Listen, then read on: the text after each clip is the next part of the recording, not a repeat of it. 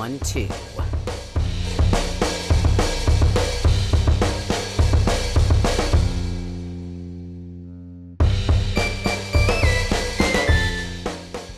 Welcome, welcome, welcome, special people. If you're listening to this, I know that you're special. I know that you have interesting interests. I know that you're calm, you have patience, you're interested in things, you can sit for at least a half an hour. I like all of you.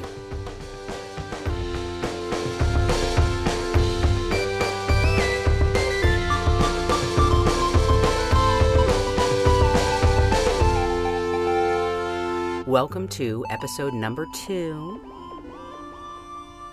of Music of the Month. Music of the Month is a show I thought about while I was sitting in my car on my lunch break, and I wrote it down in my little notebook.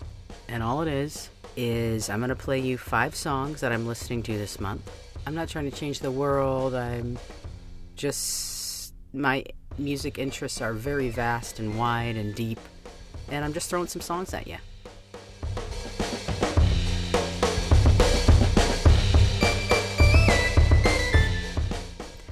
Course, what's better than songs? Information. So, with the song will come information.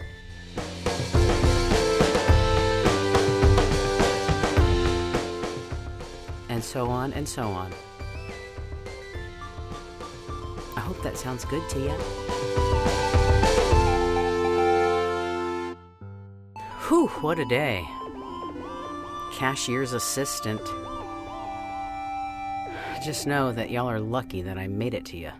Okay, no more BS. Let's get right into it. Uh, music of the month. No BS. Uh, uh. Okay, the first song, it's called Like a Ship by Pastor T.L. Barrett and the Youth for Christ Choir. Thomas Lee Barrett Jr., born 1944, better known professionally as Pastor T.L. Barrett and Reverend T.L. Barrett, is an American Pentecostal preacher and gospel musician. Barrett is a preacher on Chicago's South Side. Shut Town, Shut Town. That reminds me of Kanye. Remember last month? Chicago's South Side, who released gospel albums in the 1970s. As a musician, he was largely unknown outside of Chicago until a resurgence in interest in his music occurred in the 2010s. Oh, God, the 2010s. Ugh. His father died when Barrett was 16 and then moved to Queens, where he lived with his uncle and took a job at Flushing Hospital extracting glands from cadavers. Then he worked as a shoe shiner and then the Waldorf Astoria. Okay, look, Pastor T.L. Barrett and the Youth for Christ Choir. Let's just get to it. Pastor T.L. Barrett and the Youth for Christ Choir released an album, Like a Ship Without a Sail, in 1971. The Youth for Christ Choir, led by Barrett, was approximately 40 member ensemble of children ages 12 to 19, which grew out of his Tuesday night weekly choir meetings. Cool. Man, imagine going to like like you have to go to choir and like it ends up well you guys don't know, you may not know this song. But man. So anyways, why did I choose this song? Like a Ship by Pastor T.L. Barrett and the Youth for Christ Choir out of 1971. Uh, I love the song. It makes me feel like there is a God. I don't know if I believe in God. I don't know what that is, or I don't not believe. But when I hear this album, the whole album, this song especially, it makes me believe in God. It makes me believe that they believe in God. There's about 75 tambourines in an echoed room the bass line is like something that came from outer space. The drumming, the recording quality, the sound, the emotion. This song's where it's at.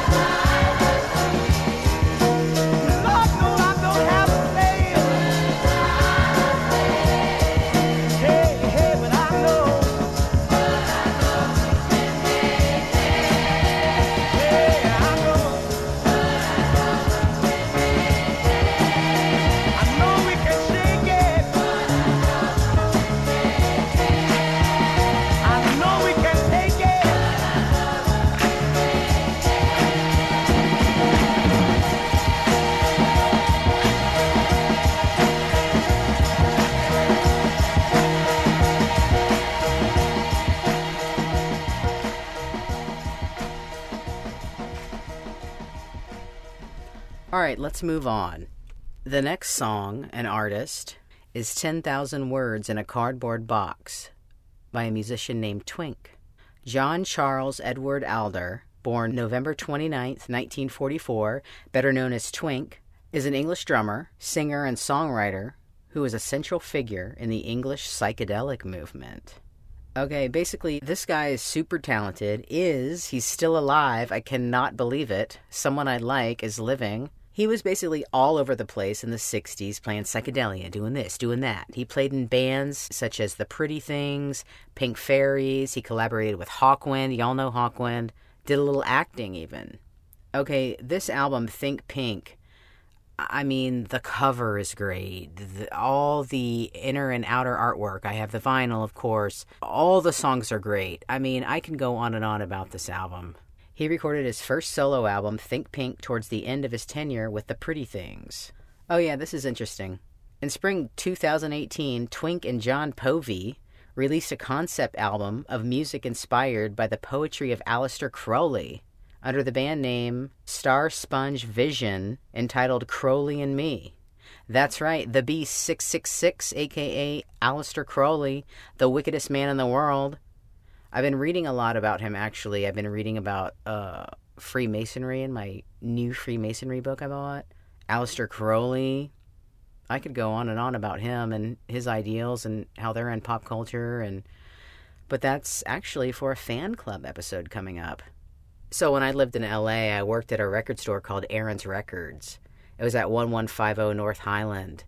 And I had like this apartment in walking distance from there and it had a fireplace and a balcony and my cat and I would just like sit on the balcony and be like, "Oh my god, we live in Hollywood. We could see the Hollywood sign."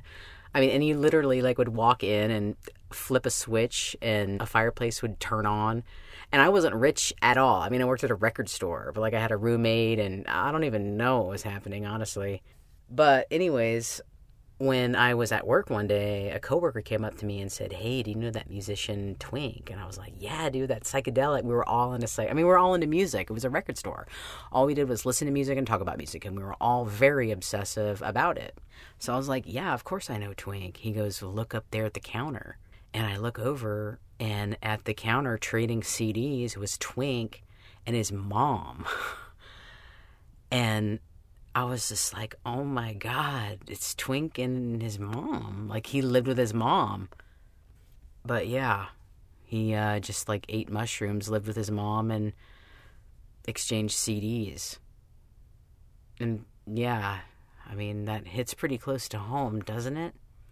also at the record store aron's i worked in the rare room which was pretty cool it was like my job to like judge how cool a record was and all the walls were just lined with records and people would come in there and smoke pot and i'd be like oh my god because i wasn't like smoking pot at the time. And i'd be like oh my god you guys are smoking pot and it was just the best. Anyways, Billy Zane used to come in, the guy from Titanic, you know, the a hole from Titanic.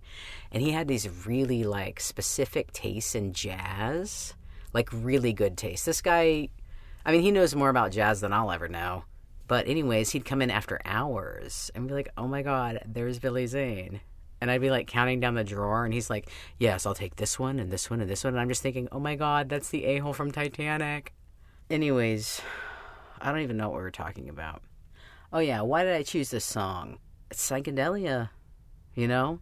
I mean, it's pure chaos and communication through guitar. He communicates through guitar. He speaks a language. There's language in the noise. Everything.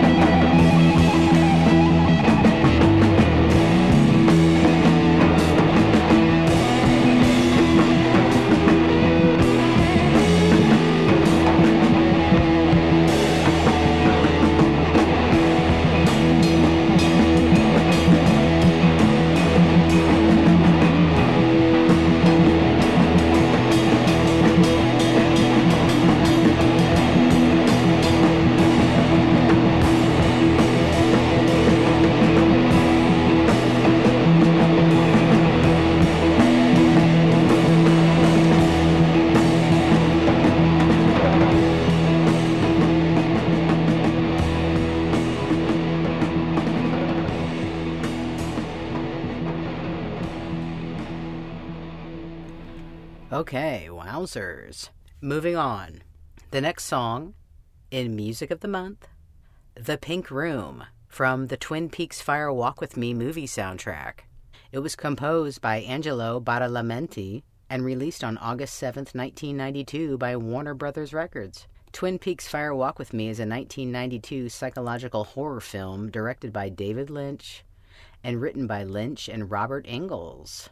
It serves as a prequel to the television series Twin Peaks from 1990 to 91, created by Mark Frost and Lynch, who are also executive producers. The film revolves around the investigation into the murder of Teresa Banks and the last seven days in the life of Laura Palmer, a popular high school student in the fictional Washington town of Twin Peaks. The title of the movie comes from a poem recited by Mike and Leland Palmer in the television series.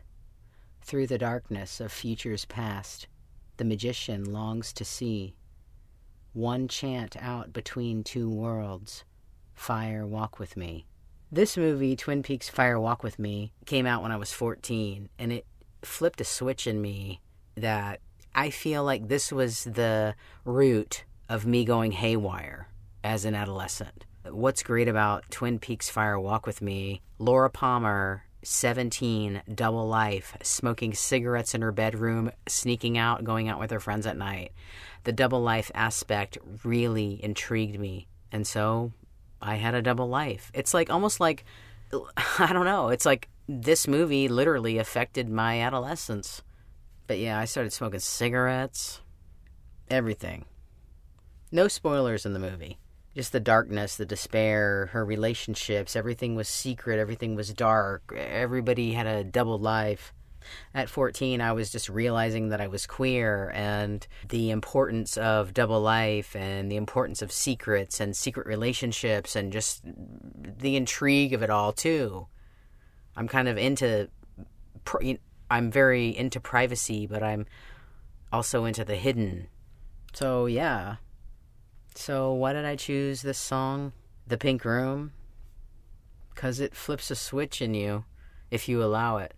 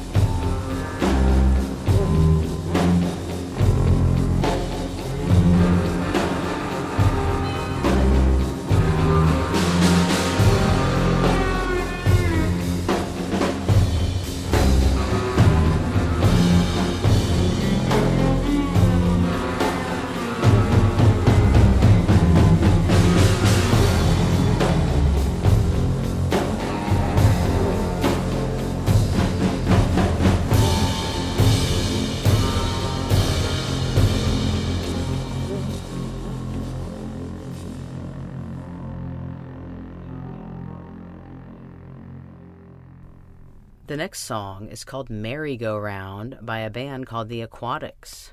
The Aquatics, this is pretty interesting. I mean, I find all this stuff interesting. I hope you do too. Geesh. The Aquatics were a high school funk band from Hampton, Virginia. They recorded their only album, Doing It. I love this album name. It's Doing It with three exclamation marks. It's from 1972.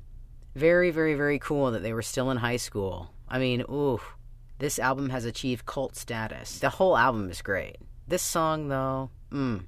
According to DailyPress.com, the band recorded the album after winning Pepsi's New Sounds of 1972 contest. It was released, but only a few hundred copies were originally pressed. Interesting. I want one of those. Damn. Over the years, boy, I got a lot of interesting stories from that Aron's Records. Over the years, the disc has become a collector's item among funk soul enthusiasts. Hmm. Despite the talent included in the record's grooves, band leaders and bassist Ben Crawford says that the Aquatics didn't survive much longer after the album was released. Huh. Quote, here's what he said. I knew too many of my friends to pursue their dreams without an education, and man, they were screwed when their dreams went up in smoke. I said, no thanks, I'm going to stay in school, and he joined the Air Force. The band soon broke up. Oh, God you know, some things are meant to be short, you know, like AbFab. What, there was three seasons? Because, you know, they know how to not overdo things.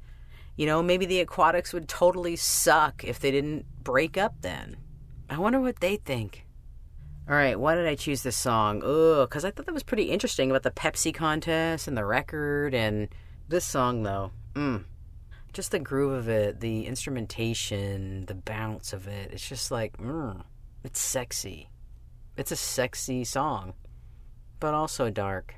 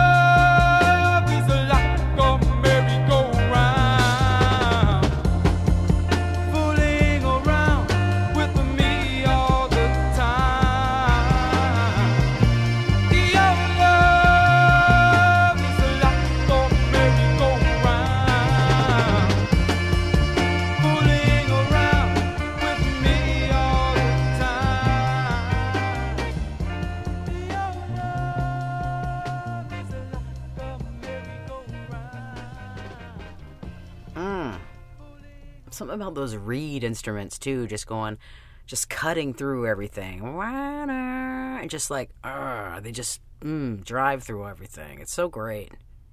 All right, last song. This is one of my favorite bands.